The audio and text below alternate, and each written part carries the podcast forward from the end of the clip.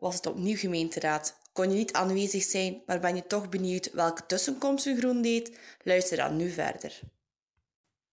De eerste vraag die we stelden ging rond het reglement van de vrije tijdspas. Met Groen hebben we al meermaals gesteld dat we voorstander zijn van de uitpas. Dit omdat de uitpas voor kansarme mensen heel wat voordelen kan bieden, maar ook voor alle andere gistenaars een handige pas is om te gebruiken voor heel wat activiteiten.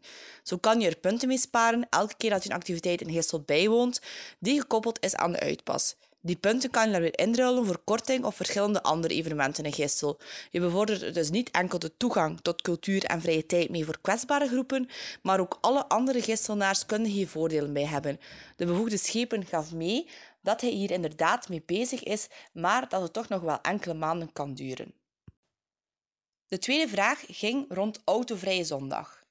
We vroegen aan de burgemeester, die bevoegd is voor mobiliteit, om de mogelijkheid tot het organiseren van een autovrije zondag te bekijken. De burgemeester had hier zelf ook aan gedacht, maar ziet de meerwaarde niet op de manier waarop wij die zien. Hij wilde het liever niet organiseren, omdat het centrum op die manier opnieuw wordt afgesloten en dat er al genoeg druk ligt op de bevoegde diensten die dit zouden organiseren. Wij vinden dit als groen erg jammer, omdat er zeker wel oplossingen zijn om de druk voor de bevoegde diensten te verdelen onder verschillende andere diensten en omdat het een gemiste kans is om de fietser en de verkeersveiligheid in de kijker te plaatsen. Ten slotte hadden we enkele bedenkingen rond de voedselbedeling in Gistel. Laat ons duidelijk zijn dat we niet tegen de voedselbedeling zijn als noodhulp, maar wel als structurele oplossing tegen armoede.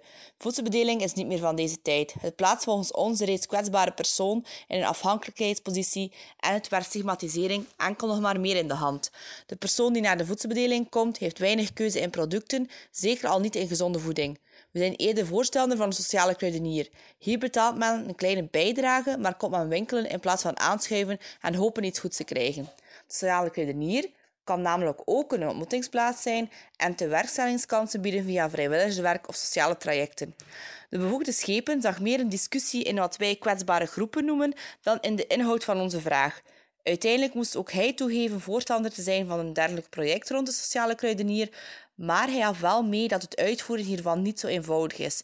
Hij wil eerder bestaande voedselbedeling laagdrempeliger maken. Een gemiste kans als je het ons vraagt. Wie volgende keer aanwezig wil zijn op de gemeenteraad, moet wel even opletten. De datum is niet begin november, maar wel 21 november. Dit is uitzonderlijk een andere datum. Dat is heel belangrijk als je wil aanwezig zijn. Het is op 21 november en ik hoop dan ook dat jullie daar talrijk aanwezig zijn, zodanig dat jullie kunnen zien hoe de gemeenteraad er eigenlijk aan toe gaat. Tot dan!